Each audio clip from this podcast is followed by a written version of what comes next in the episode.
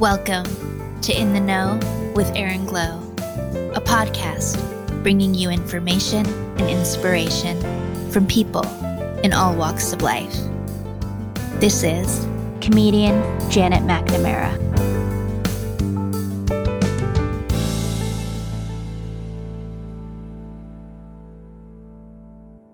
All right, guys, so welcome to another episode of In the Know with Aaron Glow. In this episode, I have my longtime friend Janet. Janet McNamara is a Boston based comic, and she has thrilled audiences across the country with comedy that balances the search for identity with the search for a parking spot. From the first word, audiences are treated to an original perspective and an awkward energy that captivates undergrad hipsters and suburban housewives, sometimes at the same show, usually around Christmas. So I want to welcome Janet to the show. Thank you so much for being here, Janet. Hi, thanks for having me. I'm very excited to be uh, to be here. Yeah, I'm excited to have you. It's been a while since we talked, but you're like this big comedian now, and I thought it would be fun to. you are though. Come on, give yourself credit. I thought it would be fun to kind of, you know, look back on your life and and when we knew each other. We still know each other, obviously, but I mean, when we used to hang out a lot back in Boston, and just what you're doing now so people can know about you that don't know about you already. Yeah, awesome. Let's do it. All right. So yeah, we've known each other for I don't it's do you remember like the year we met? I don't remember the exact year we met. Uh, but it was in the 2000s. Probably close to about 20 years. Has uh, it You been? were like 17, 16 oh or 17. I remember I was you you were a kid. You were living with your mom. Yeah. Uh, and I I you may have been 18, but you were young. Um, yeah. It was before I went to I, think I'm about yeah, I'm four or five years older than you. I think, right? Well, how old are you now? I'm forty. I'm yeah, 40. well, I just turned thirty-eight, so yeah, not too that, not too oh, much. Oh, okay. Older, yeah. All right, so yeah, you must have been like seventeen. I must have been nineteen or something, or you must have been eighteen. I must have been twenty. Yeah, I think it was right like around the end of high school. Because I for me. Yeah, I, I know we went to a show we were where we were in the under twenty-one group. Yeah, yeah, that's right. Together. Yeah, we're gonna we're gonna talk um, more about those times uh, a little bit later in the interview. But yeah, I just wanted to let everyone know I have known you for years and I have seen you progress from afar, and it's been the coolest thing. I'm so happy for you. But yeah, we're gonna go into who you are, your career, everything. So you're a comic now, you're a professional comic, but you weren't always that. So why don't you tell me what, what you were like as a child? Tell everyone where you grew up. Were you always a funny person, always an awkward person, as you call yourself? Do you remember any certain struggles that you went through that kind of led you to be who you are right now? Yeah, sure. I, I was I was a weird kid. I grew up in a town called Randolph, Massachusetts, which was um, kind of like a. It wasn't a. I wouldn't call it a shithole but uh, it was a little bit, um, you know, it was a suburb of Boston, but not really. Boston was different back then. And then uh, I grew up there. We used to walk to school. Elementary school was tough. I didn't really get along with. I didn't. I didn't have a ton of friends in elementary school and stuff like that. I was really annoying, and I, I was trying to be funny, but I was mostly just really annoying. And then I went to middle school, got a little bit less annoying. Uh, high school, I was funnier, and then college, I was I was funny, and then I always wanted to do comedy. Uh, it was a bucket list item, and I just was too scared to do it. Well when I was about twenty six or twenty seven, um, I just bit the bullet and did it after American Idol. Which we're gonna so talk that, that's kind of the story on that, which we'll talk about. Yeah, um, that's, that's kind of how I got I got started into it from doing that show. But I was basically I, I was a really really shy kid growing up. Like I remember my aunt said I didn't say a word to her till I was 16. I was a super shy kid. I was shy, and then when I did talk to people, I was annoying. And um, like my friend said to me the other day, which was really funny, she said that um, shyness is just scared of rejection, which is pretty true because I was really shy, and if I wasn't shy, I got rejected because I was annoying. So it was a catch 22. And comics are just annoying people in general. Like that's who we are we're very annoying, self-centered people who like to talk a lot. no, you, yeah, no, it's true that shyness is you are afraid of being rejected. I had the social anxiety disorder as a kid, so I totally get that. And usually those are the people that end up being the most creative, I found, because they have so many things going on in their head and then it just comes out in, in other ways. Do you feel like you lacked confidence as a kid? Oh, I had no confidence as a kid. I played sports and I was really good at sports. I had a lot of confidence in like my athletic ability, but I also knew that I was a girl and that I stunk compared to boys. And I also knew it was like a really depressive thing that I used to think all the time, which was like there's really no point in like being good at sports is like the least of anything to be good at that's important because as an adult there's no point in being good at sports. I used to think that all the time as a kid whenever somebody would say like, "But you're good at sports. You're not that like you can't read, but you're good at sports." and stuff like that. But yeah, but that was basically I I did play a lot of sports. What kind of sports? Um I played it all. I was a, I was a wicked tomboy. I grew up. I my neighborhood was all boys, so I played basketball, soccer, softball. I was on varsity all three through my freshman through senior year of high school, and then I played freshman year softball in college, and then I quit because it was it wasn't fun. It was just a lot of pressure and a lot of stuff going on. But yeah, I played everything. That's the only reason why I hung out with people was because I was playing sports with them. Uh, and that's how I met friends and got friends was that I was good at sports, so I was good at their team. But life was different in the 90s than it is like in 2000. Like, you were weird if you were a girl and you liked sports back then. It wasn't like it is now. Yeah, you're I was right. kind of ostracized for it. Yeah. Do you have any siblings? You have siblings, right? Yeah, I have a twin brother who's like an extremely good looking, like, he was a child prodigy. Like, he got straight A's all the way through uh, we went to Randolph Public Schools in elementary school, which was like a really bad school system. And then my brother ended up going to Thayer Academy, which is like a really prestigious prep school in middle school. He did terrible in middle school because he was so behind the other kids because our school system was so bad. And then he ended up working his way all the way up to he ended up second in the class when he graduated. Um, he's doing great. He went to Cornell. Uh, now he works for Facebook he has a five year old and a uh, a newborn on the way, so he's doing really good. He lives in Australia. Um, Oh so wow. yeah, we we were we were buddies growing up. I didn't know he moved away. Okay. Do you get to Yeah, see he lives in Australia. very much? I go. I try. I try to go every year, but I go closer to every other year. Um, I haven't been since pre-pandemic. Oh, okay. Um, that makes sense. But honestly, it's hard with the comedy schedule because you get three weeks vacation a year, and then it takes two and a half weeks just to go to Australia because the flight is so long. So that only gives you like four days to do any type of road work. So you go to New York City twice. T- You take three weekends in New York City, and there goes all your vacation time. Right. Is he planning on coming home for the holidays or does he stay out there? He's coming twice. He's coming in April, and then he's coming back in Fourth of July. So it's really exciting there. He has a wedding that he's coming home for, and then him and his whole family are coming for two weeks in July. So Nice. that'll be great. Yeah, we're super close. We talk every Friday. His, his wife is great, and uh, we get along. Obviously, we butted heads a lot growing up, but we were also best friends. It was a one off. Like our parents were divorced, so you know we spent every single weekend at my dad's house together, um, hanging out. So all we really had was each other to hang out with. So that's what we did. He's your only sibling. He's my only sibling. Now I have three step siblings. Okay. Um, but I didn't meet them until I was like in my late 20s. So we didn't like grow up together. We're not close in any way, shape, or form. And then technically, I have two other step siblings because my, my dad was married briefly when I was in high school slash college. And uh, she had two kids. I only met one of them. It was like this weird green card marriage situation that Okay. it, it was it was he she didn't speak english like he met her he was managing dunkin donuts and she worked at dunkin donuts and then all of a sudden they were engaged and then they got married the day of my high school graduation it was this whole hoopla of a situation but um you know life is fun it, it's uh she had two kids but i don't i wouldn't even if you gave me a million dollars i wouldn't tell you their name so it was just like a brief moment in your life. Yeah, I was like between the age of like 17 and 24 when they were married. So maybe 23. So I was like in that age where I was in college. I had my own life. I wasn't really obviously it was it was devastating when he first got married.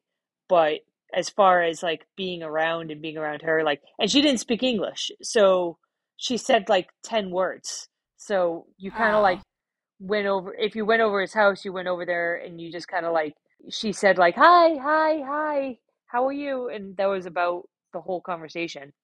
Um, and then she went and did her thing, and I talked to my dad. So it was fine. We got along fine. It was everybody knew exactly what was going on except my dad. Everybody knew it was a green card marriage except my dad. Wow. So so you think it was just a green card marriage on her end? Oh, there's no doubt. My okay. my dad was like probably 400 pounds at the time. He had no money. He, he didn't really have a huge amount to offer. She didn't seem to like him that much. She ended up just like at one point she just left. She just moved out one day and my dad was like I don't know where she went and then like 4 years later he got a letter in the mail from a lawyer that basically said like sign this and you'll be divorced. She doesn't want anything as long as you don't want anything. It was the easiest divorce in the world. She did all the work. It was the easiest divorce for him because all he had to do was sign a piece of paper and it was over. Wow. But it was like almost, she moved out almost exactly three years into the marriage. And that would give her the green card? Yes. And then they didn't get divorced for another three or four years after that, but they hadn't seen each other for a couple years. Um, he had no idea where she was, kind of a situation. Oh man, I feel kind of bad for your yeah. dad. Well, did he take it hard or? You feel bad for my dad, but he also eloped the day of my high school graduation, so it's kind of like fuck him. Oh, that's true. Yeah, you know? for you, yeah. It's kind that's... of a, it's kind of a dick thing to do. So he didn't go to your graduation. Oh, sorry. He gra- he did it the day before my graduation. He okay. did go to my graduation. I was scared because he eloped. I was scared he was going to announce his wedding at my graduation, um, and then my grandmother would make a big scene. But that didn't end up happening. But like my aunt had already told my grandmother. It ended up it ended up working out fine, but um, it it was really anxiety provoking at the time and really dramatic. Yeah, because uh, like your parents getting married is a big out. deal. Yeah, it, it was also it was 20 years ago, and obviously, yeah, I, I blocked a lot of it out. It's my dad died, um, so it's hard to stay being mad at him for oh, stupid I'm sorry. stuff. I didn't know that. Okay. Um, he died like 12 years ago. It's okay. Or he died like 11 years ago. So, um, it's kind of like one of those things that uh, when somebody dies, you stop getting mad at them for stuff. Oh yeah. You just yeah. think of like the good things. So. Yeah, you realize but, you know they're just human. You know, at the end of the day. Yeah, they're flawed. He was a 400 pound guy. Like, how else was he gonna get laid? You know, oh, he was a 400 pound guy that was in debt. You know, like he he didn't really have a lot of prospects.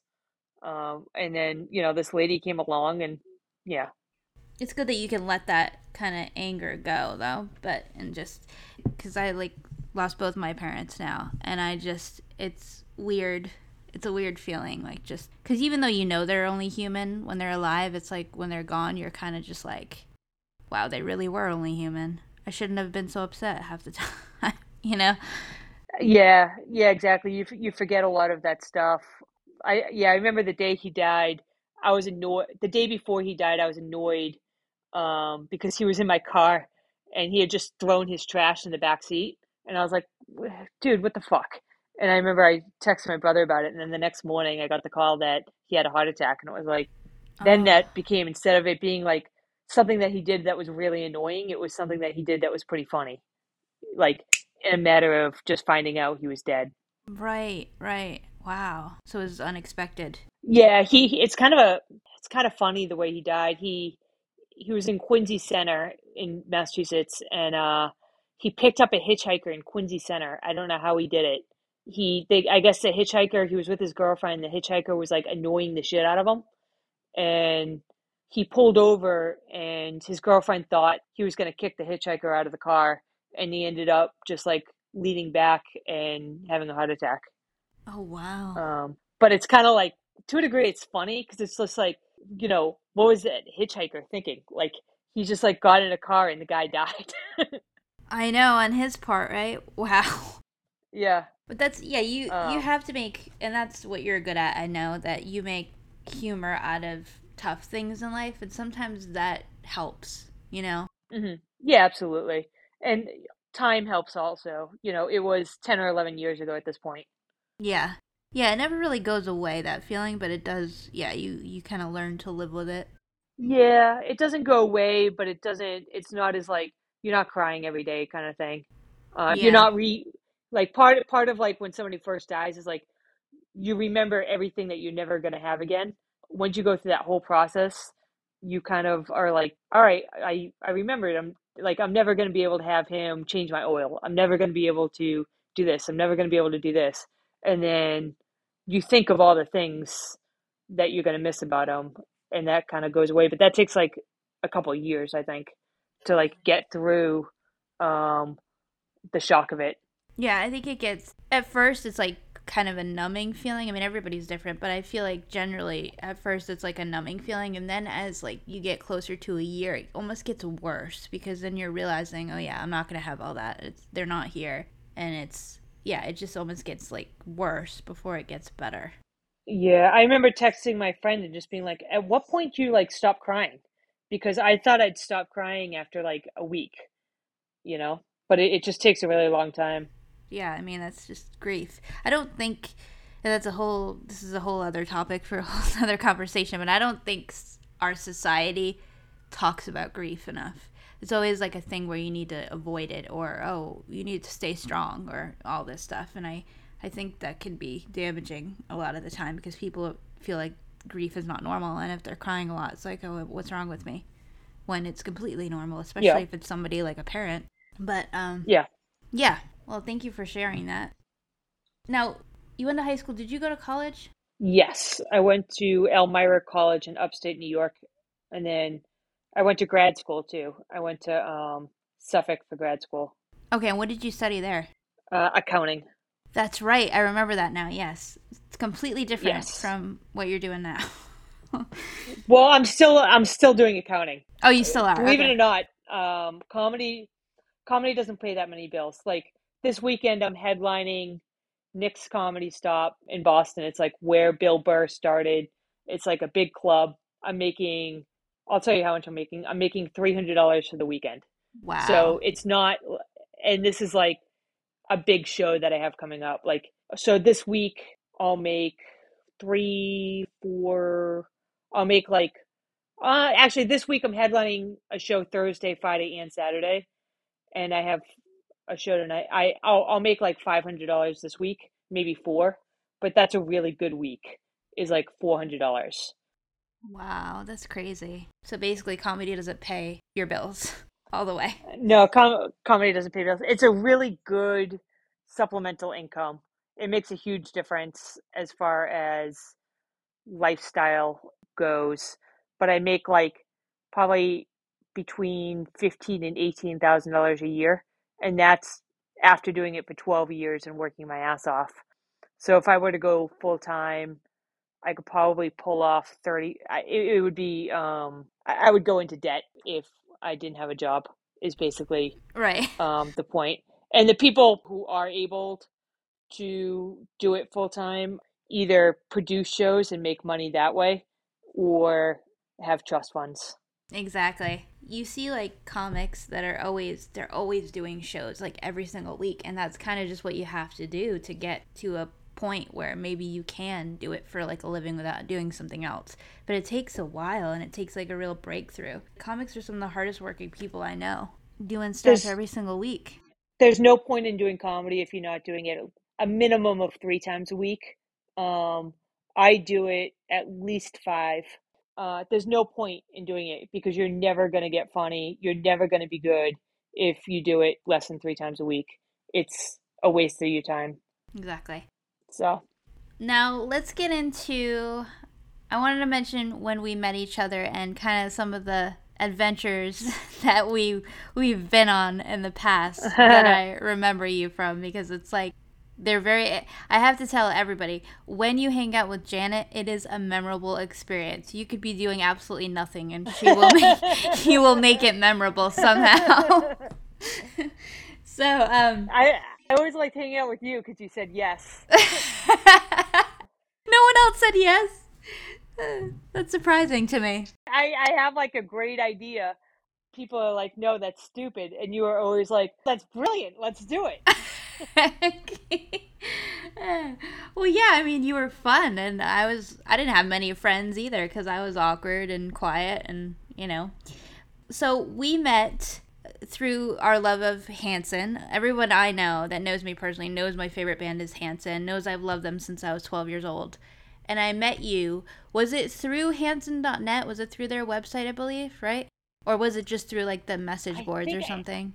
Or what did we meet at a concert? I, I don't even Hanson.net. it was I, I I actually remember you had there was a sold out show and you had a ticket to it and I wanted the, your ticket, and but part of me getting the ticket is I had to drive, which I didn't realize at the time. I had to drive to like East Bumfuck. Oh yeah, pick you up. um, yeah, like, yeah, because I had no one to go and, with. Like and, I had to yeah. pick you up. Yeah, I like picked you up, and we went to. Did we? We no, we didn't meet at the Northeastern show. We then, no, no, we no. had already we gone way back by then. There was some ticket that you had that I wanted, and I was willing to drive to wherever the fuck you lived. It was like the middle of nowhere.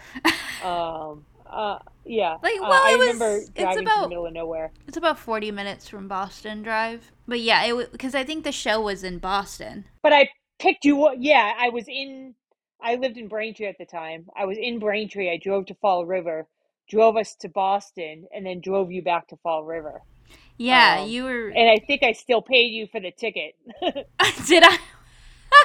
I don't remember. I don't even know. Yeah, I don't know if like I paid you for gas or if we had a, a deal. I don't know. I was so young back then that I was just trying to get to a Hanson show and yeah, nobody would bring was, me. I think, I think that's exactly what it was. I think I think it was a sold out show that you had tickets to, and I was basically willing to do whatever it took to go to the sold out show. And um, yeah, and I was yeah, willing made, to meet you happen. as a stranger. Technically, you were a stranger, but we talked on yeah the website for dude, a little bit. Barely talked on the website, and then the following time we saw each other, we got on a plane and went to Tulsa. yeah. Uh, and I remember my mom being like, "How do you know this girl?" And I was like, "I picked her up once at two o'clock in the morning." In Fall River. It was a valley. That's when you brought me home. Not pick yeah, me up. I, I, yeah, I dropped you off at like two o'clock in the morning because we probably showed up to the concert because we were dorks. We probably got there at seven a.m. Yeah. Um, I probably picked you up at like five a.m. and we probably sat in line at the concert all day. Yeah, um, yeah. I, it was like really random. I think it was just we really wanted to go to this concert and we didn't care that we, we didn't really know each other. We were taking a risk. We're like, but then as soon as I met you, I knew you were like you were harmless. You were gonna it's kind of like I just felt your vibe was like you were just Janet, you know, you're just who you are. Yeah. Um, and I think the older I get, at least for me, the older I get, it's harder to remember. And I did write all these things in a journal, but all my like Hanson stuff is back in Massachusetts in storage right now, so I have to wait till I get oh, that. Yeah. but yeah, all that information is in there, but it's hard to remember just from memory. So I know we went to Hampton Beach together at some point. Yeah, because um, I remember we had this thing where we used to cut people in line. uh, well, we, we were in a hot we, heat we half the time, and like we were.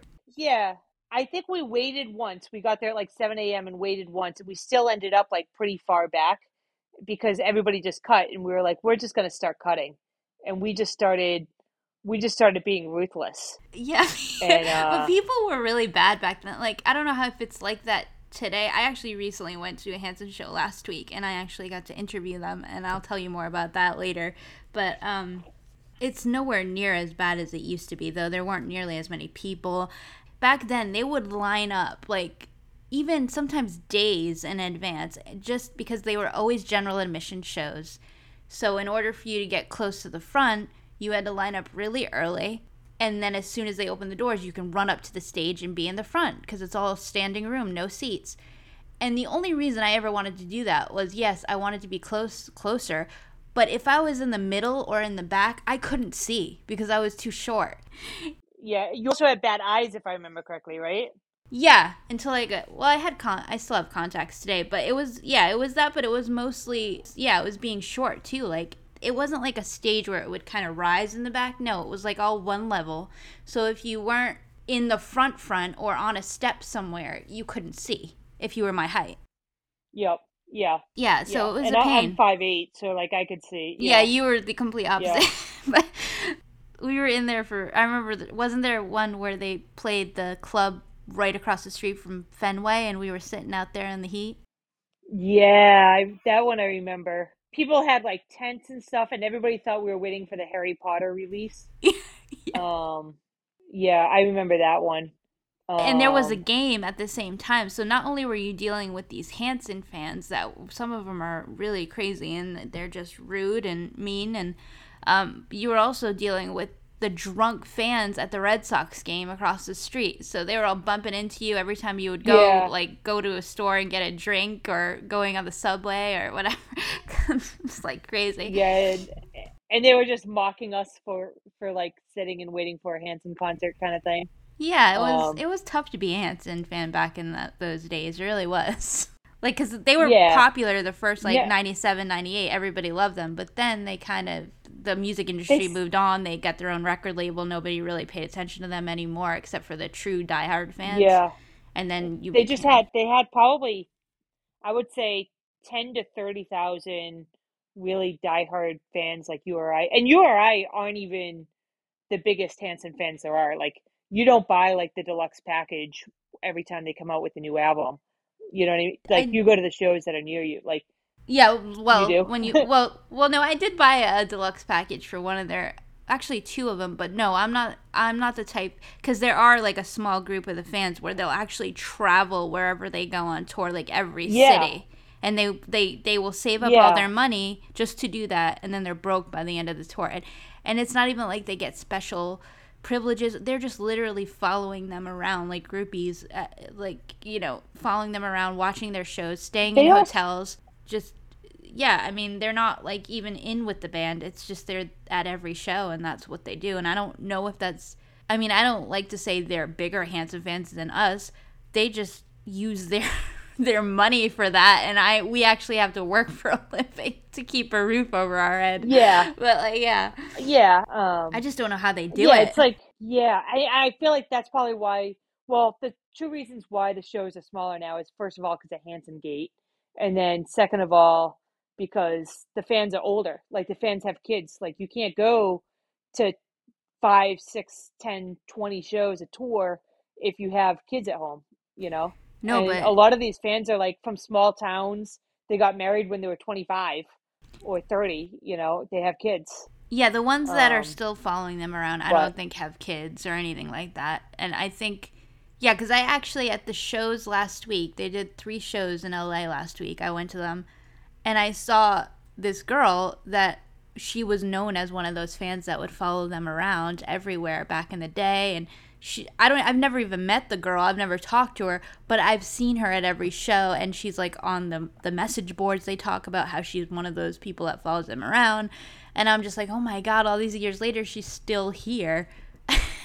and like it's just crazy. In a way it's like you're like, "Well, that's dedication," but it's also like there must she must have something like maybe somebody's helping her pay for this or cuz I don't understand how you can go around and not have a regular job and then be able to like live somewhere if you're not getting help after, you know, yeah. without that money. I don't know. It's like similar to the Grateful Dead, but different. Like I, I'm a, I, I, I listen to a lot of the Grateful Dead, and I went to a bunch of their shows last year. And like, but like people make money on the Grateful Dead, like doing like small stuff, like selling T-shirts and stuff. But people don't do that on Hanson tours. They, yeah, they. I, I think they sleep outside waiting for the show to start. Like I don't. I don't know how they get the vacation time. It made sense when I was in college. Too, I've probably been to thirty shows.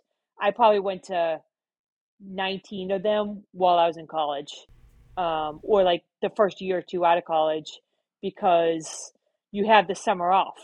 When I was nineteen, I could drive seven hours to a show and then drive seven hours home. Like it, I remember driving to like New Jersey before and back to go to a show because I didn't have a hotel room. And like you could do that when you're younger. Right. Um, yeah i mean and you didn't have but I, I, think they're supported somehow. Like I, I, think some of them are rich kids. Like i think they think that like hanson at some point is going to be like their friend.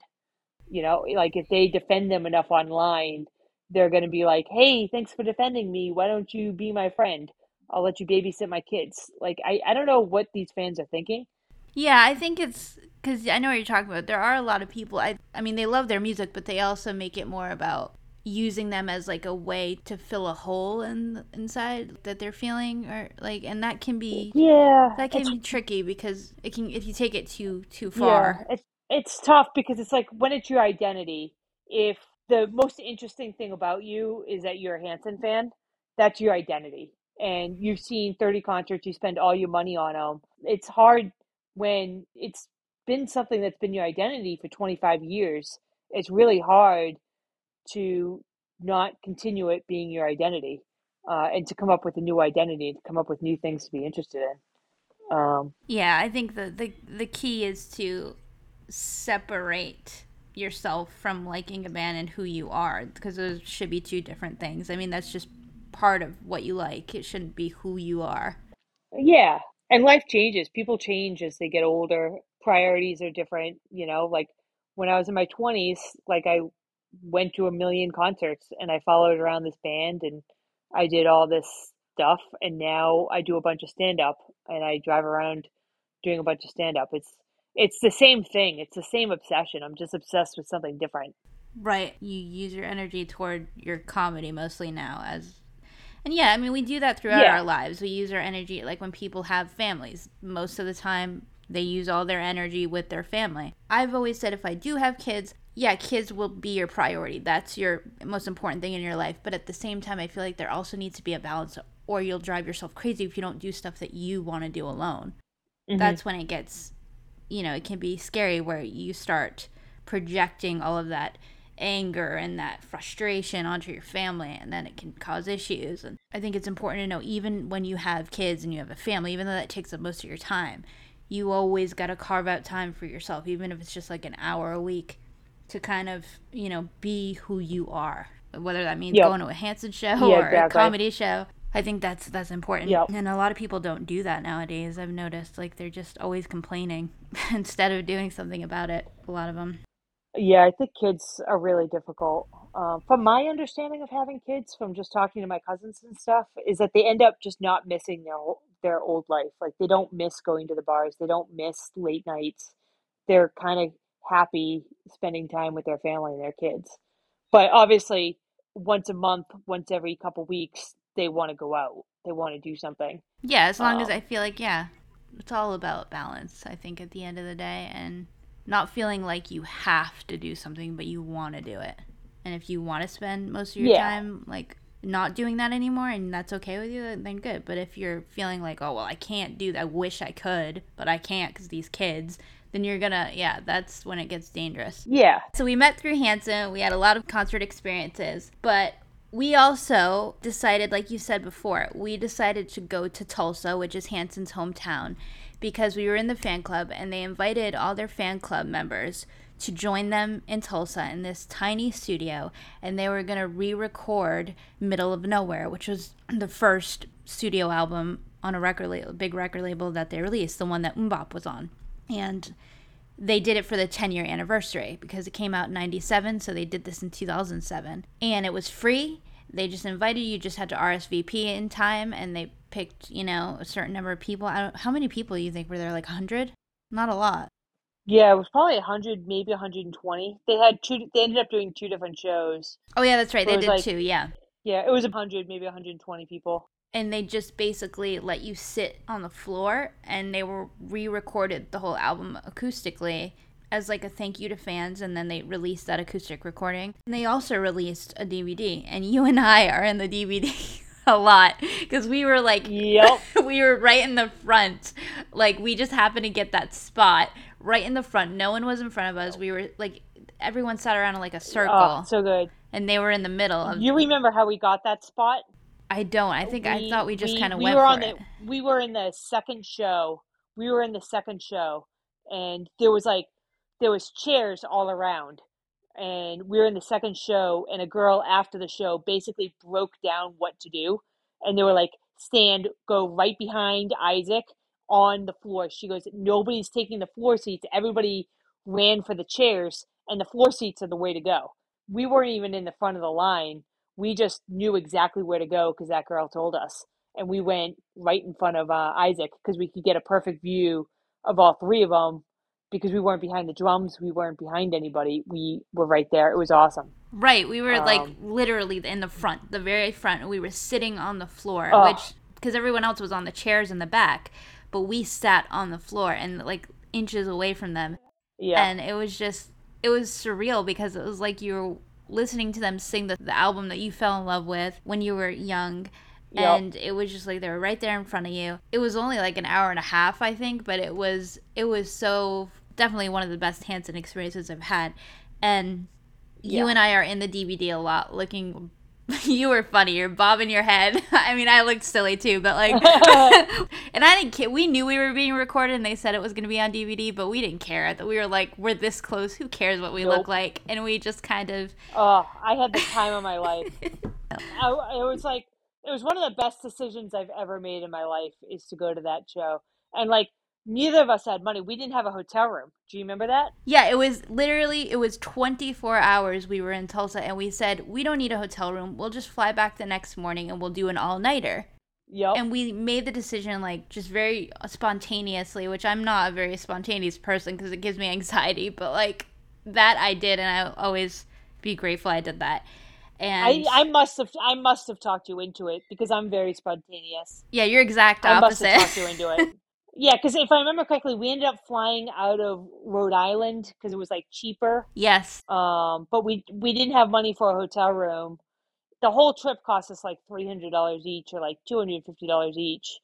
Um, yeah, it was. Uh, yeah, we slept in the airport.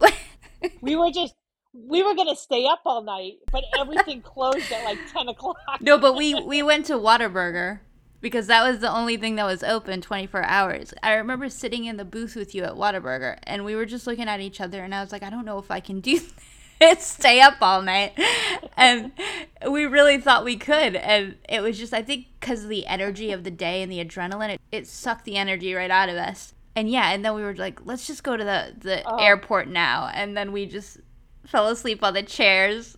And then I remember you where did you you were going to you were going somewhere and you stopped at that airport randomly like years later. This was just a few years ago and you sent me a picture of those chairs and you said, "Do you remember these chairs?"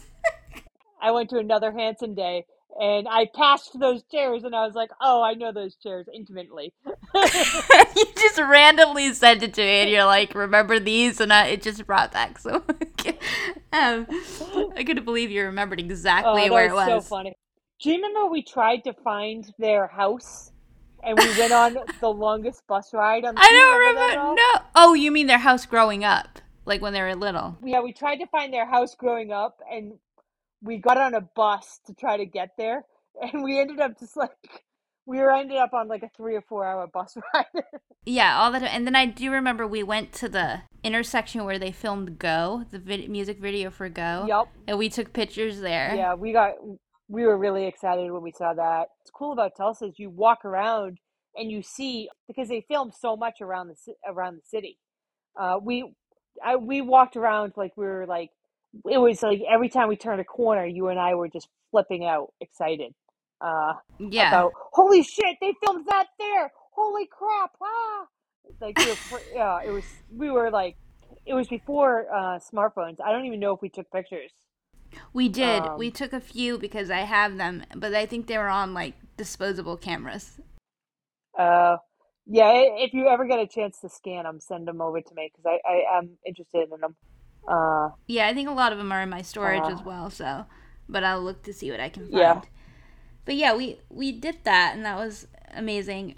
Another thing we went to, yeah, we they have a documentary about starting their own record label, and they were screening it around colleges across the country, and they went to Boston at Northeastern University, and you had to be a student to go to it. And we were, I was in a different college at the time.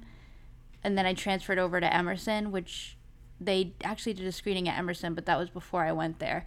So some colleges let the public in and then some didn't. They weren't letting the public in and we're like, but we want to see the screening. We we gotta see this. We're real fans and you know, we got it so we somehow found our way in. I don't even remember how I think a student helped us in or you, something. You knew a guy that for fifty dollars was gonna give you his ID and it ended up falling through. Yeah, but that didn't happen. Um, no. then it ended up being like really sketchy and like falling through. And then what happened was we ended up standing like where they were letting people in, and like you know random college kids were coming by showing their ID and getting in, like just casually coming in. And at one point, the the security guards like they weren't really paying attention. We were just like standing there like acting cool. And at one point, um, he walked a little bit away and I just ran right behind him through the door and you followed me. Um, and like I remember he grabbed my arm and I pulled it away and then we just got lost in the crowd and I remember like Oh my god, I remember that us. now. Yes. Yes. Yeah.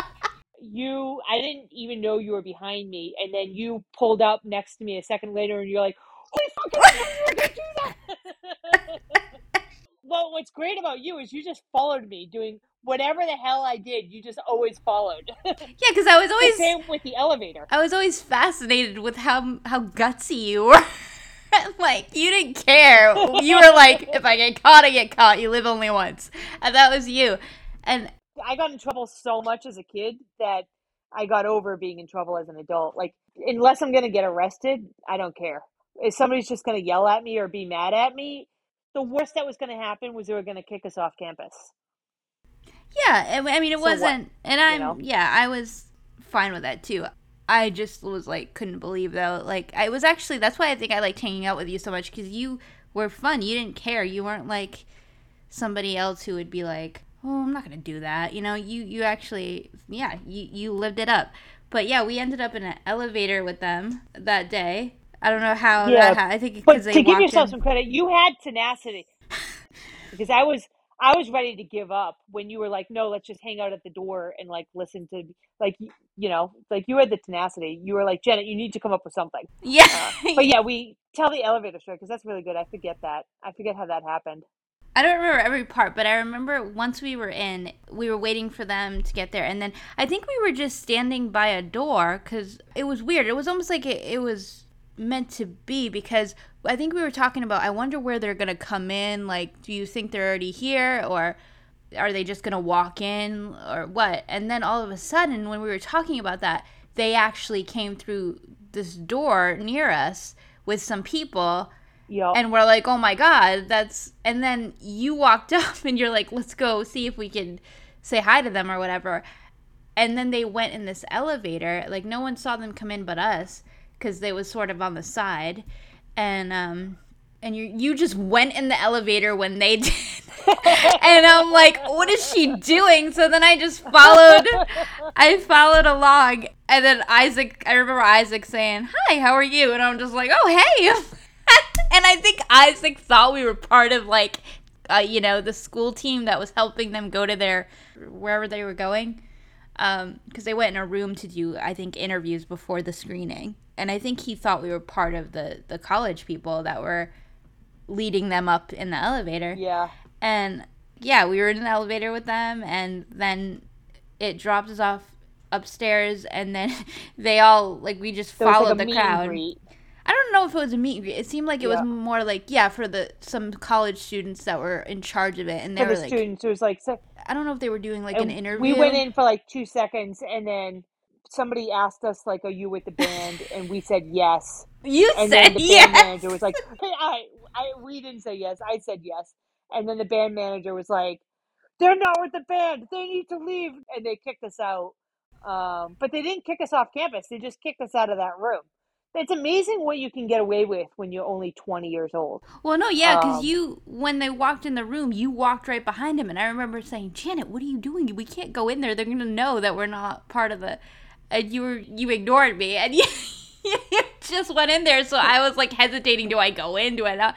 And they were getting ready to close the door and then that's when they said oh are you with the band? And then they're like no they're not with us. So so then we got out. And you were like so excited we even got that far. But i just couldn't believe it. I'm like that's wow. Oh that's... dude it was it was like one of the highlights of my life. I think yeah that, i think that may have been before we went to tulsa because that was a highlight at one point and then the Tulsa thing was the biggest thing I've ever done as far as Hanson's concerned. I think it was after, honestly, because I think. Was it after? Maybe. I don't remember. It was around the same time, same probably within a year or two. Yeah. But yeah, that was another memorable moment. But then I have to talk about this, Janet, and I don't know if you must remember this, but this is something that sticks out in my mind. I don't remember what show it was, but do you remember you were like, I want to go up there and play air guitar? And and I was like, you can't do that, Janet. You're gonna get kicked out. You're like, yeah, you're right. I don't want to get kicked out of the show. And then you said, I'm gonna wait till the last song and do it. I remember that now. Yeah. I'm like, okay, Janet, whatever. I didn't believe you were gonna do it. And then sure enough, they were like, this is our last song. And then you went up there and you like booked it up there before security could even get you. And you went up there, and I remember all their faces were kind of like, "What is she doing?" And then you turned around to face the crowd, and you started like headbanging and playing air guitar. And when they realized what you were doing, they all started laughing. and I was like, "Oh my god!" So was they gonna like try to attack him? I just wanted to play air guitar. yeah, they all started laughing. Yeah, and then they got you and kicked That's you so out, and you and you texted me, and you're like, "I'll be you outside."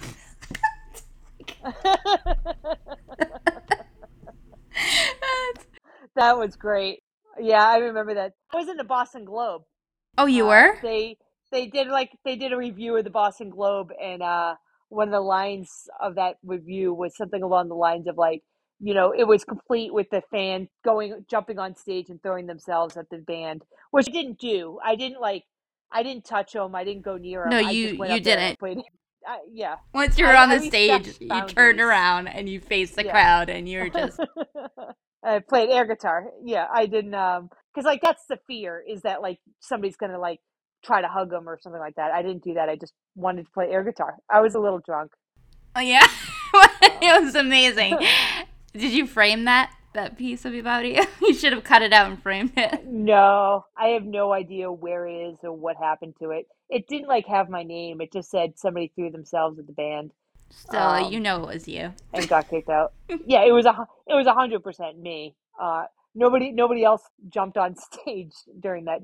I've never seen it be. I've never seen it, uh, somebody else do it.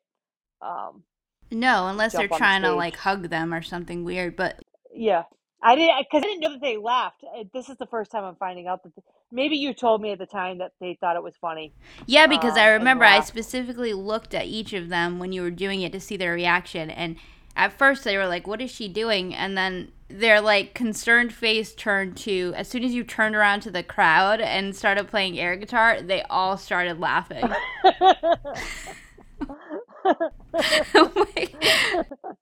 but that's why I love hanging Yeah. out with you too, because I love that kind of, you know, being a rebel kind of stuff, and and when I don't have enough guts to do it myself, I like watching someone else do it. My memory of that is basically like getting on stage and immediately getting kicked off stage. It, it, it was a really fast. It was the whole incident took like less than twenty seconds. Um, right. me, me doing it. Um, but like if that interaction had taken a minute, you would have followed me because we did that other one.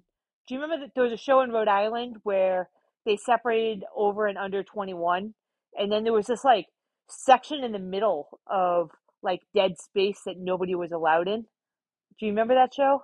Kind and of, yeah. on the encore, I ju- I jumped the gate on the encore. yes. Um, and I was by myself in the front row, like on the encore. Like that was that was the show that Zac gave me his drumstick, and you waited half a song and then you joined me. You were you were right there with me. Um, after that, yeah, after I knew unless you weren't. at that show. I think you were at that. Yeah, I do remember I you- wasn't gonna get arrested. Yeah, I do remember you jumping over something, so it must have been, yeah. Yeah, Yeah, I just wasn't sure how they were going to It was fun react. And then when I realized that you got away with it, I'm like, oh, well, I'm going to join her.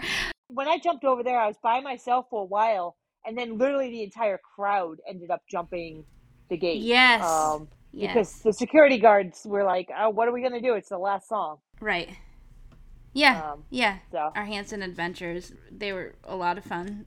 Like when I go to shows now, I'm always by myself because I don't know anybody who wants to go with me. And I meet people at the shows and I'll talk. Like I met two girls last week and we ended up becoming friends and we were hanging out at the shows, but it's nothing like going with you. You will always be my favorite Hanson partner to go with. uh, same buddy. You're in my phone as Aaron Hanson. nice. Yeah, and I've told so many friends about what you have done at their shows, and it's always brings on lots of laughs. I forget that I'm a nut. it's like, uh, that should be a quote that you should put on your tombstone. I forget that I'm a nut. yeah, people remind me because it's like I'm just an accountant. I sit in an office all day and I look at spreadsheets. Yeah. Um, and then, but I am willing to do crazy shit. All right, Janet, we're going to take a second because it's time for Love Letter Break.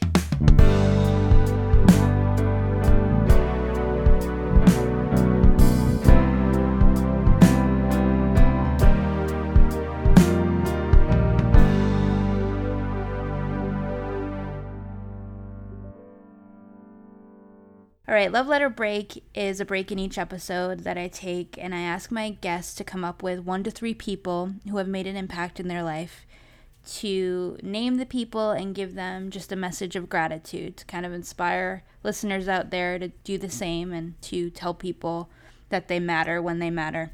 So, Janet, how many people did you pick for your Love Letter Break? I chose one. One, okay. And who is it? My grandmother. Your grandmother, okay. What did you want to yeah. tell your grandmother? She was my favorite person in the world. She uh she's probably the funniest person in the world. She's how I got like my um no fear of getting in trouble. Like I remember one time I went to a ballet with her and she it was at the uh, Wilbur and in the lobby of the Wilbur she went to go smoke a cigarette and she just lit the cigarette in the Wilbur lobby and just walked out and like people were yelling at her and she just ignored them. And she was just like I want to smoke a cigarette. And it's just like yeah, who gives a fuck? Like just smoke a cigarette. And uh yeah, she was she was a dynamite of a person and my favorite person I'll ever know. That's awesome. What would you say to her if you could right now? Just say I love you and you know, I miss you, I guess. All right. Awesome. Thank you for that. Okay, yeah, we got to move along and we have to talk about American Idol. I specifically remember an instance in the car when we were on our way to a Hanson show and you used to tell me I will be famous someday. I don't know how, but I will be famous. And, and you said I'm gonna do something that's gonna make me famous, and I said I believe you, Janet. And like I, I did believe you. I just wasn't sure, like how, or I was like I was thinking, well, she she probably will someday.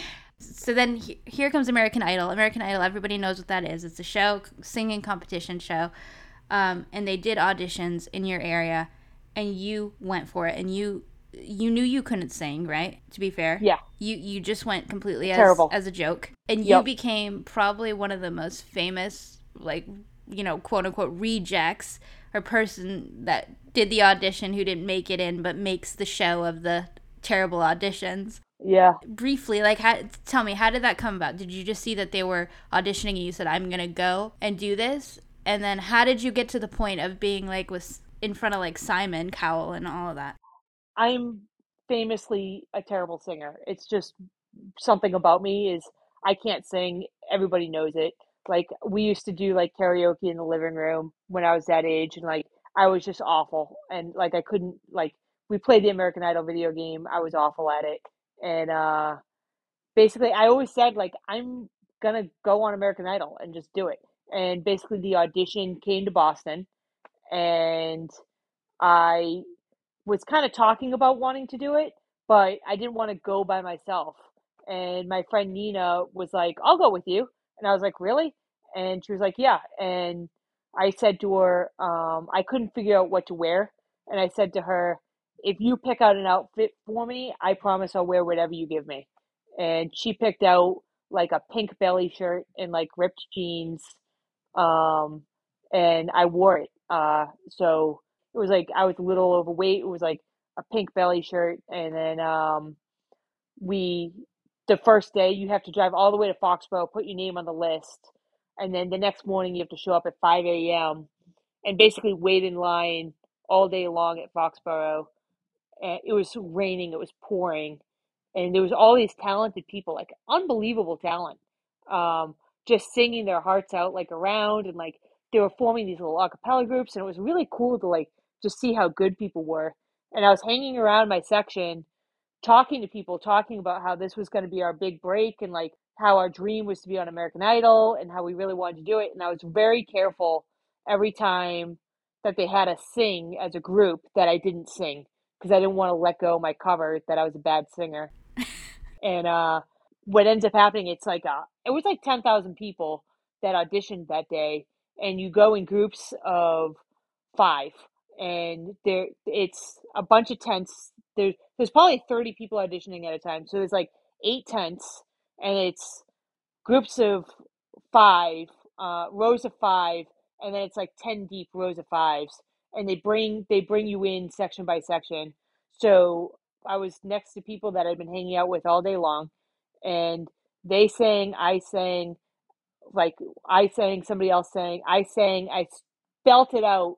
Celine Dion, "My Heart Will Go On," um, as loud as I could, to the point where my friend on the other side of the stadium heard my high note uh, and knew I was up.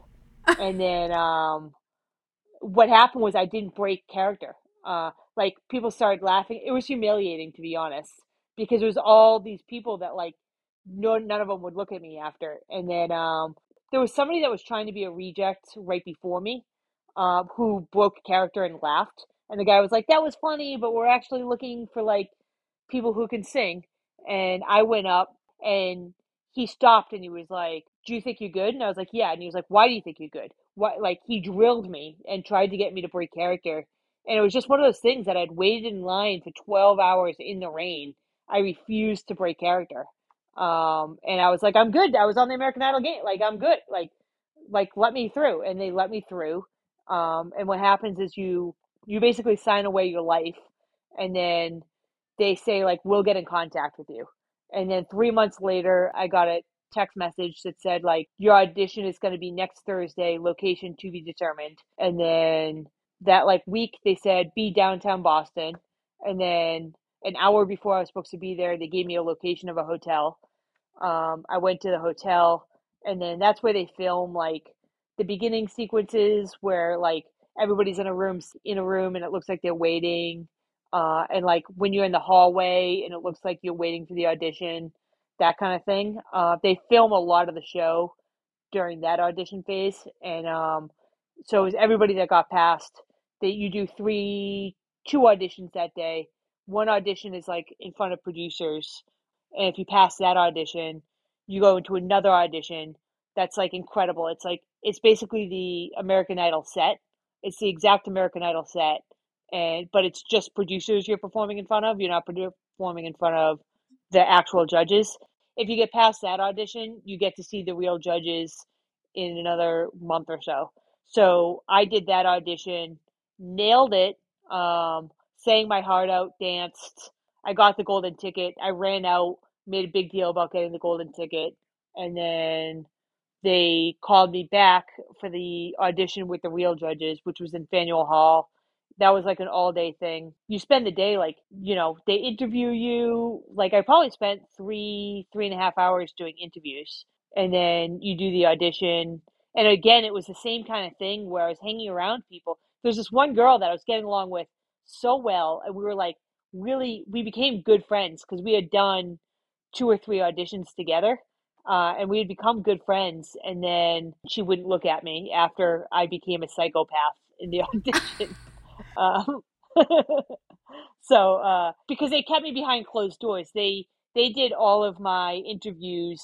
Some of the interviews like everybody gets to see and some of the interviews are behind closed doors. And because i was so crazy they did all my uh, uh, interviews behind closed doors. So it was like a surprise that like, oh, I'm a nutcase. Um, right. When it aired. So it, it was, you know, it, it was a blast. It was like, and that's why I started com- comedy was because I had so much fun doing that audition and it was so fun to perform. But the problem is, is that I literally have no talent as far as performance is concerned. Like I can't sing, I can't dance, I can't do anything and comedy doesn't take talent. It just takes work and that's how i got into comedy.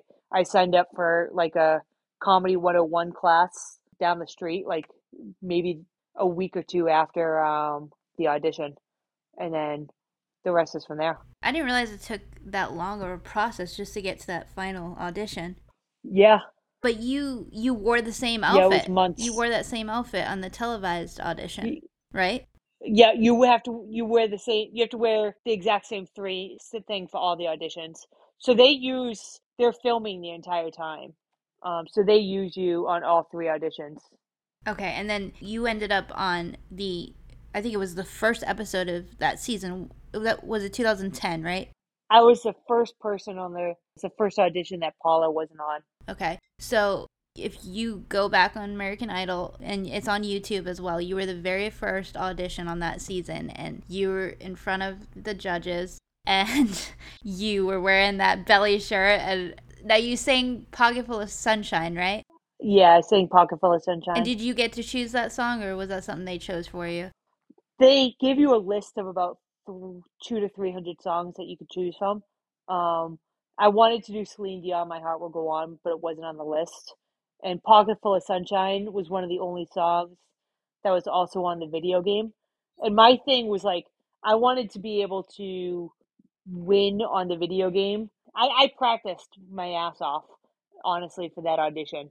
Um, like I practiced so hard that at one point my friends were like, "Janet, you're not going to get through.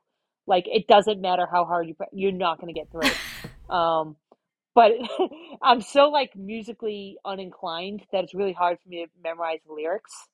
So like just I probably spent 70 to 80 hours practicing that song and it was horrific. Uh, but just memorizing the lyrics took me that long and getting the notes right and whatnot. Uh, way out of key, but yeah. Yeah, and they they basically made your whole intro about you doing the American Idol game, playing it. They uh, told your backstory about how you were practicing there. And then they made you do the whole like amping yourself up in the bathroom. You said they kind of insinuated that, right? Or yep. they, they instigated that? Uh, kind of. I brought it up. So, like, the two stories they were going to have of me, uh, they were either going to be like the like accountant who she sits in an office all day, but actually she's wild and crazy. That was going to be like one story, and then the other story was a video game, and they were like deciding which story to use. So they interviewed me on both. But yeah, I'm just sorry. What was the question? I forget. Because it shows you amping yourself up in the bathroom before you went out, out on stage. I went to a seminar, and I actually still do this. I went to a seminar on like job interviews, and she said that like part of job interviews is that you need to be high energy. You can't be low energy, and people are low energy because they're shy and they're nervous because they're in an interview. But being nervous in an interview comes off as not confident. So in order to like just get your heart rate up, just scream like yell in the car and like look at yourself in the mirror and tell yourself you're awesome, you're gonna crush it, you're gonna do great. And um I, I don't do it to the extent to which I did it on TV, but I definitely still do that. It's you know, positive self talk is a good thing to do. Yeah, yeah. Um and they made it seem like a important. funny thing though with yours. like they're kind of making it seem like over the top. Yeah, I, I don't do it to the extent to which like they film it because they brought me in because they they were like, how do you get this energy? And I talked about how I pump myself up for job interviews and scream in the car and tell myself I'm awesome. And then like you know at some point during the day they came and got me and they brought me to the bathroom. And I was like, "What's going on?" And uh, I was having my period. I thought they were going to tell me that like my blood was showing. Oh my and, uh, and uh, like she was like, "Can you show us what you do in the bathroom?" And I and I was so relieved that I like wasn't having period issues that um uh I just did it. And like every time I stopped, they were like, "Can you give us a little more? Can you give us a little more?" Um, so it, yeah, it it was a blast. And then you went on the stage, and Simon told you you were terrible. Yeah, actually, I will tell you, Simon, this did not air before I sang. He was like, "You're going to be a star." He was like, I really, he was like, I really like you. He was like, I hope to God you can sing because if you can sing, you're going to go really far in this competition. But I have a feeling you can't sing. um, it, it, didn't air, but like I, he was like, I really like you. He was pretty. He was like, he was legitimately disappointed that I sucked. Um, but he he said before I actually sang, he was like, I'm pretty sure you can't sing, but I really want you to be able to sing. Yeah, and I've um, I've heard that he's actually a really nice guy. Yeah. He's just, you know, going to tell you if you can't sing and and that's kind of his deal, but or his image, but he's yeah, yeah, yeah, and you can tell he's a nice guy like when you see him outside of that whole thing, but that is hilarious. And then you you mistook one of the judges for Paula Abdul. did you do that on purpose, or was that? I think that was like a legitimate mistake. That I did on purpose. Oh, you did it on purpose. That okay. I did on purpose. Yeah, that I did on purpose. I there was like a new judge named Kara who um I I planned on getting her confused with Paula Abdul and calling her Paula. And she was Um, like, "It's, it's not and it- Paula, honey. I'm not Paula." Yeah. Um that was like something that like I I I I planned on doing that. Like that was something that was like something that like if I can get that to happen, I plan on calling her the wrong name. Um, That's hilarious. yeah. and they liked it too, apparently, because they aired it. Yeah, they air. That's I think why I ended up the first audition of the season was because it it was the first season that Paula Abdul wasn't there, so it addressed Paula Abdul not being there without making it a big deal. Yeah. But it, it addressed that off the bat, um, and th- that's why they put me first. You mentioned that I'm always top ten worst rejects, etc. I'm actually not, and the reason is is after the show aired, I got fired from my job. Um, for that? and for doing I- that? yeah. Oh my god. for doing that because I'm an accountant. I had clients, Right. and um, I freaked out because I wasn't I wasn't a stand up comic at that point. I was just an accountant, and I went on every single YouTube video that had me, and I marked it as um. Uh, I tried to rid it off the internet. I marked it as um or uh, as copyright infringement. Um, oh wow. so you have to kind of search a little bit to find me.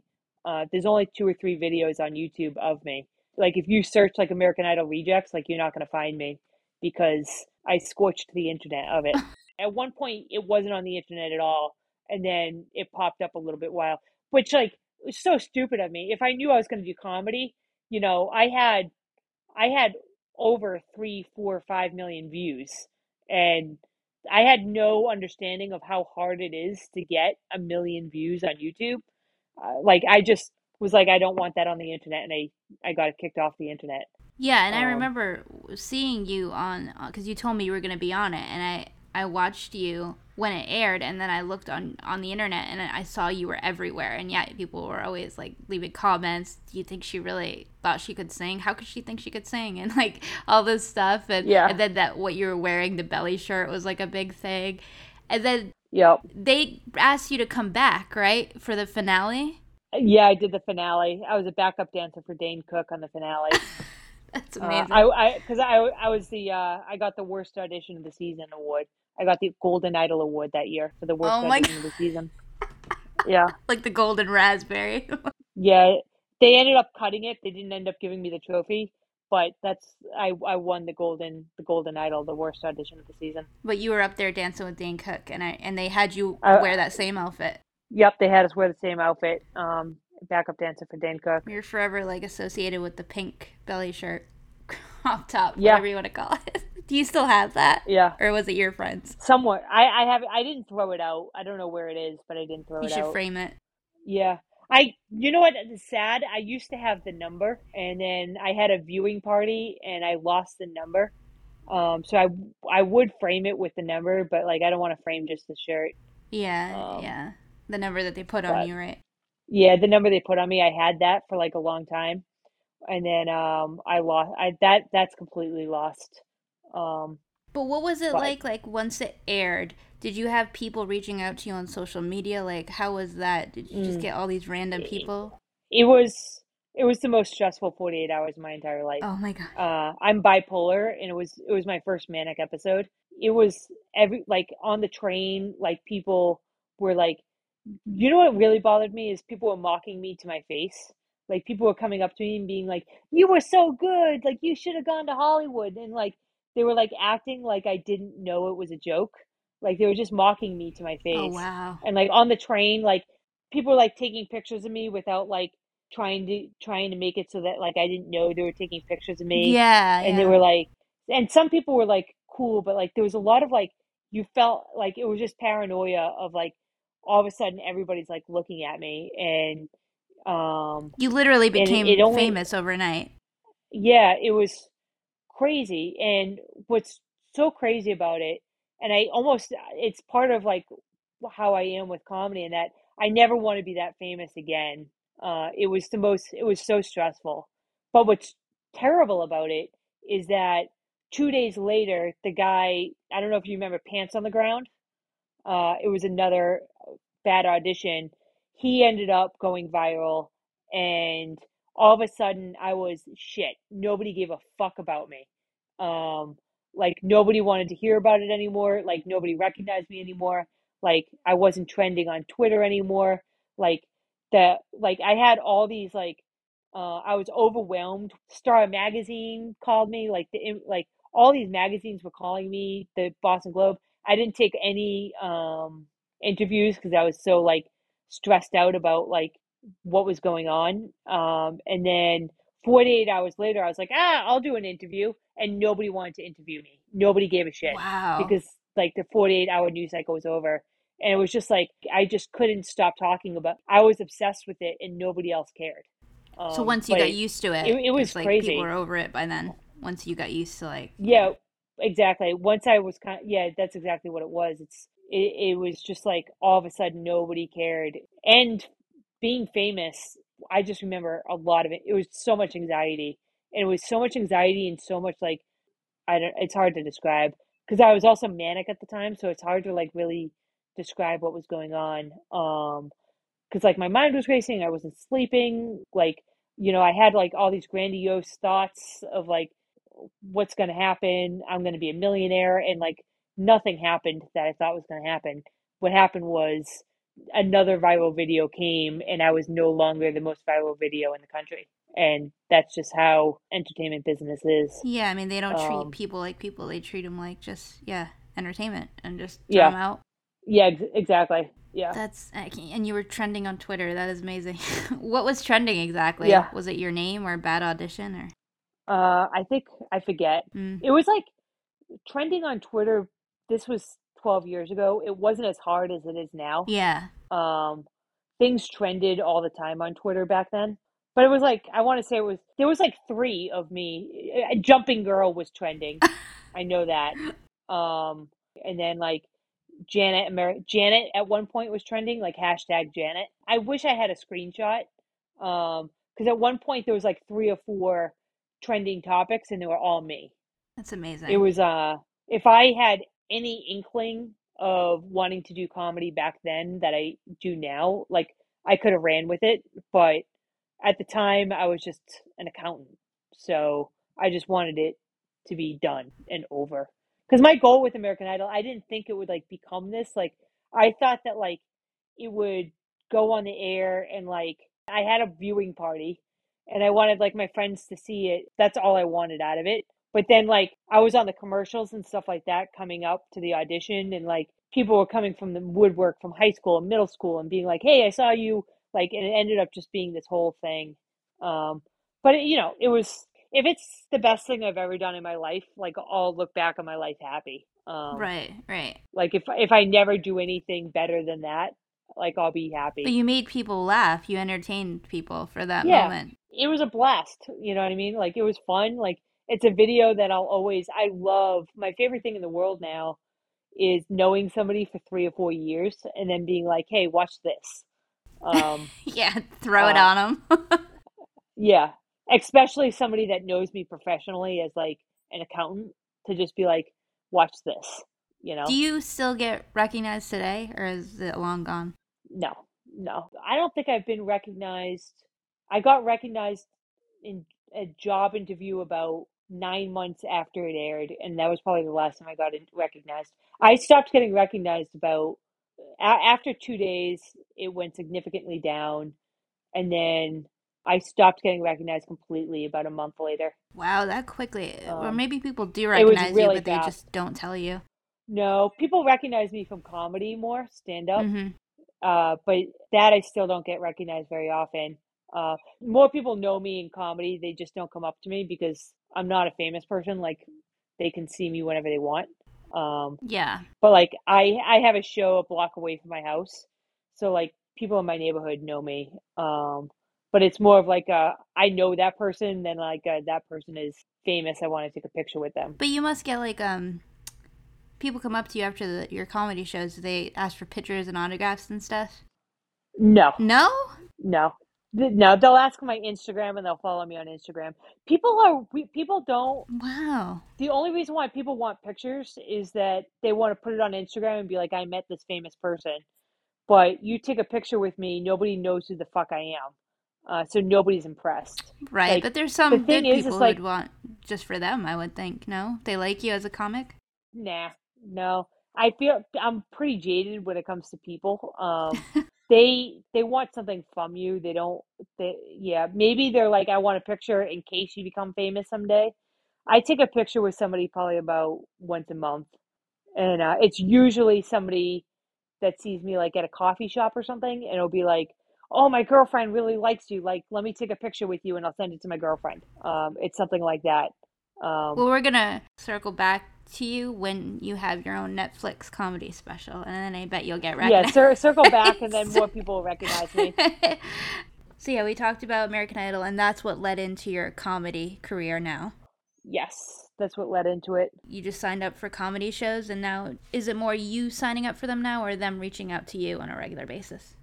People reach out to me, so it's like I started, and you do a bunch of open mics where it's like you just sign up and it's like really awful and it it, it's a lot of work coming in and not a lot of feedback. It's not fun.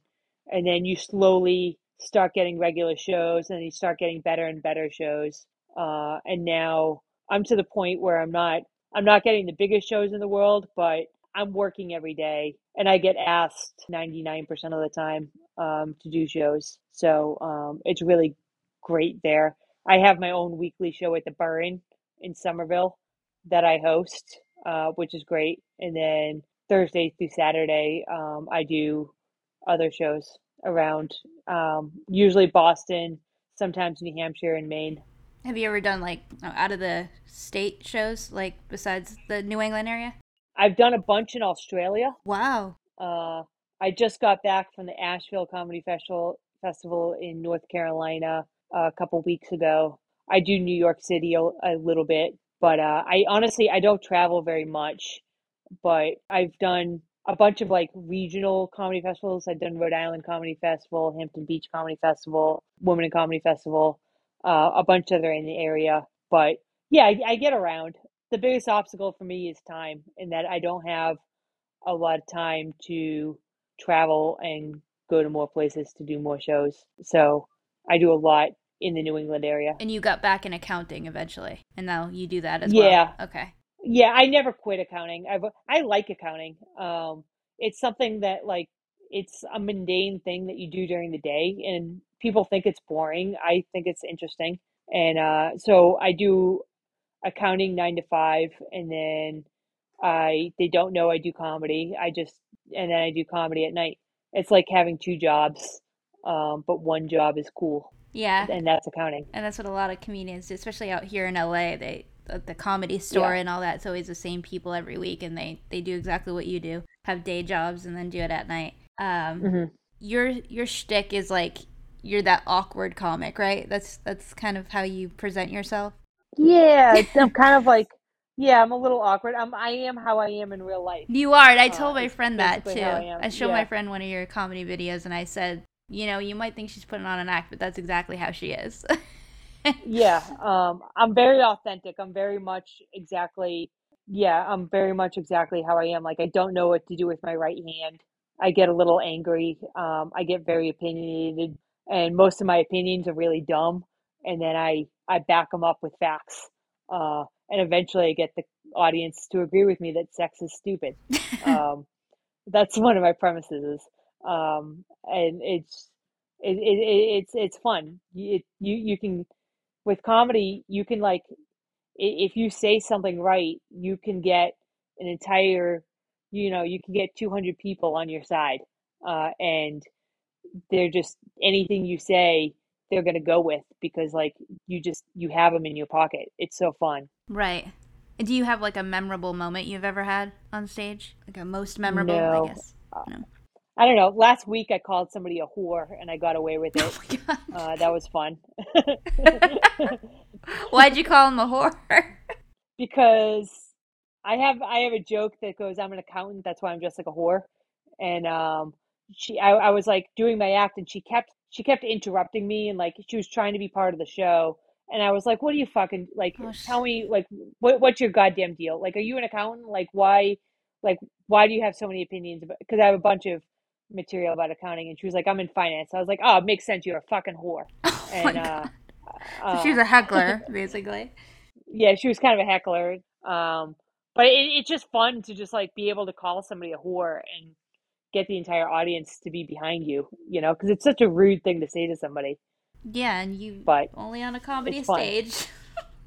Yeah. oh, No, normally you could, and if I honestly, if I wasn't doing well, I wouldn't be able to get away with that, you know. right. But because the audience liked me, it takes a lot to um, lose the goodwill once you have the goodwill of, a, of an audience. You could get away with a lot. Right. Do you have a favorite comedian? Uh, Gary Gulman is my favorite comedian. Nice. Um, yeah, I like Tig Notaro a lot. I like Maria Bamford a lot, but Gary Gulman's my favorite. What's next for your comedy career? Do you just going to continue doing these shows? Do you have any goals? Do you want to do a like a special someday if you were offered it? Yeah, I would love to do a special. Um, I want to tour Australia. My brother lives in Australia. Uh, I want to spend five years touring Australia. That's kind of like my goal. Um, and part of doing that is I need to be successful in the US so that I could get a visa to go to Australia. So yeah, it would be great to get a special. Uh, probably not next year, but the year after. I'm probably going to record an hour special um, and put it on YouTube. And uh, yeah, I have I have a bunch of stuff going on. I try not to get too ahead of myself. I like I said, like I don't want what happened with American Idol to happen with comedy, where it just becomes not fun and there's too much going on. So right now I'm just having fun with it and uh it's great passive income. I, you know, maybe I'll move to LA or New York at some point, but right now, you know, life is kind of gravy. I'm just getting better at comedy and, you know, eventually hopefully make a move. Do you have advice for anybody that may want to have a comedy career or somebody that struggled like you and was shy and feeling kind of awkward? Like, what advice would you give like some younger person out there who's thinking of possibly doing a career in comedy or some other entertainment, but they're a little hesitant and scared? Well, the key to comedy is to just keep doing it, to keep doing it and to keep going out. Like I was god awful for years and years and years, and uh, I just kept doing it, and eventually things clicked, and I ended up being good. That that's a lot of it is um, keeping track of your mental health, uh, not drinking too much, and uh, just keeping at it is all you really have to do in comedy is just keep at it and keep working. There's people who never get funny, don't get me wrong, but um, a lot of it is just so many funny people stop trying and they just never go anywhere and they just stay stagnant and you have to do it three to five times a week or there's no point. Right. Uh, it's that's my advice. you have to be committed. You have to be committed. It has to, yeah, you have to basically not have a life outside of it. Like, how do you do? You ever get nervous? Like, how do you get over your nerves? Um, I'm gonna be nervous this weekend. I'm headlining a big show this weekend, and I'm gonna be nervous because my family's gonna be there. Uh, I don't like talking about sex in front of my family.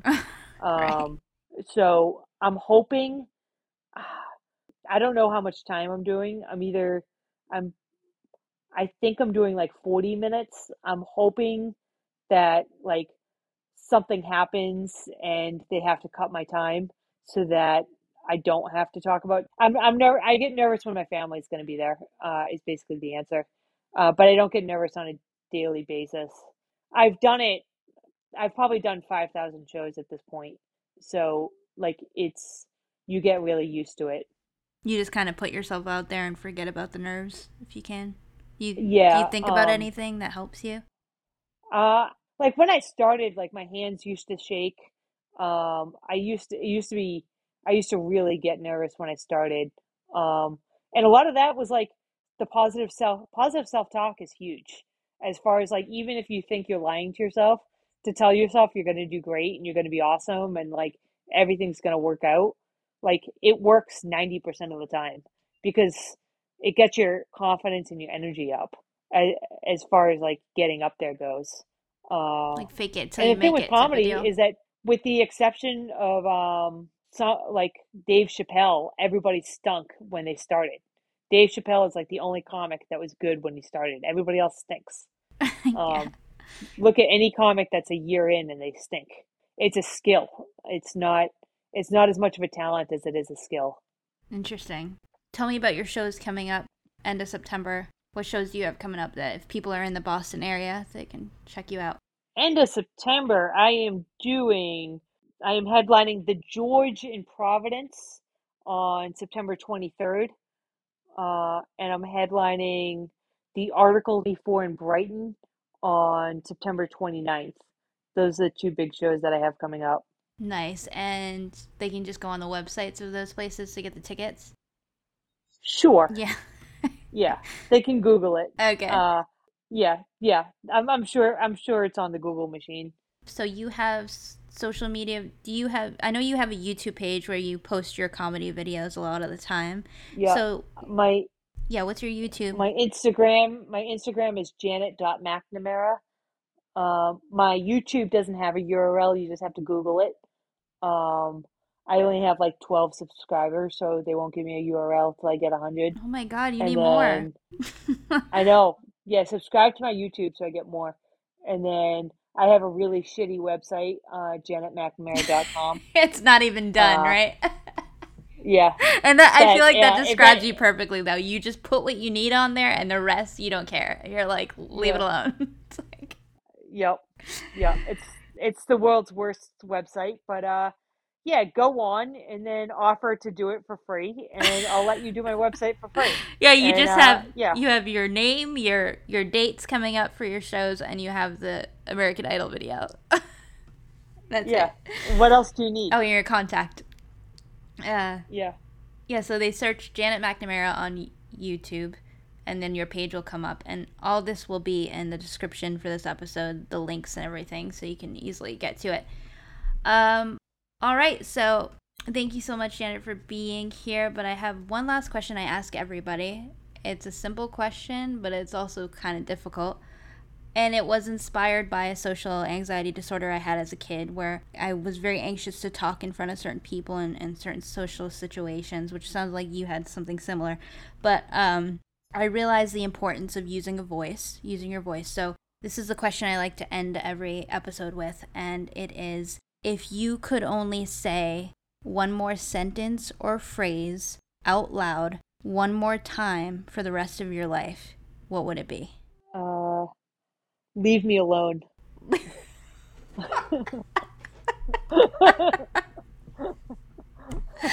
and that is that. Amazing. Probably one of the best answers. All right, Janet. Well, Thank you so, so much for being here. It was uh, awesome to catch up with you. Thank you, Erin. Yeah, and go check her out. She's hilarious. And uh, yeah. yeah, you're actually on your way to a show right now, so we got to wrap it up. But yeah, thank you. It was great to have you. Thank you so much. All right, everybody. As always, I'm going to end the episode with a relative inspirational quote. And this one's from author Adrian Posey Comedians are people who embarrass themselves in style.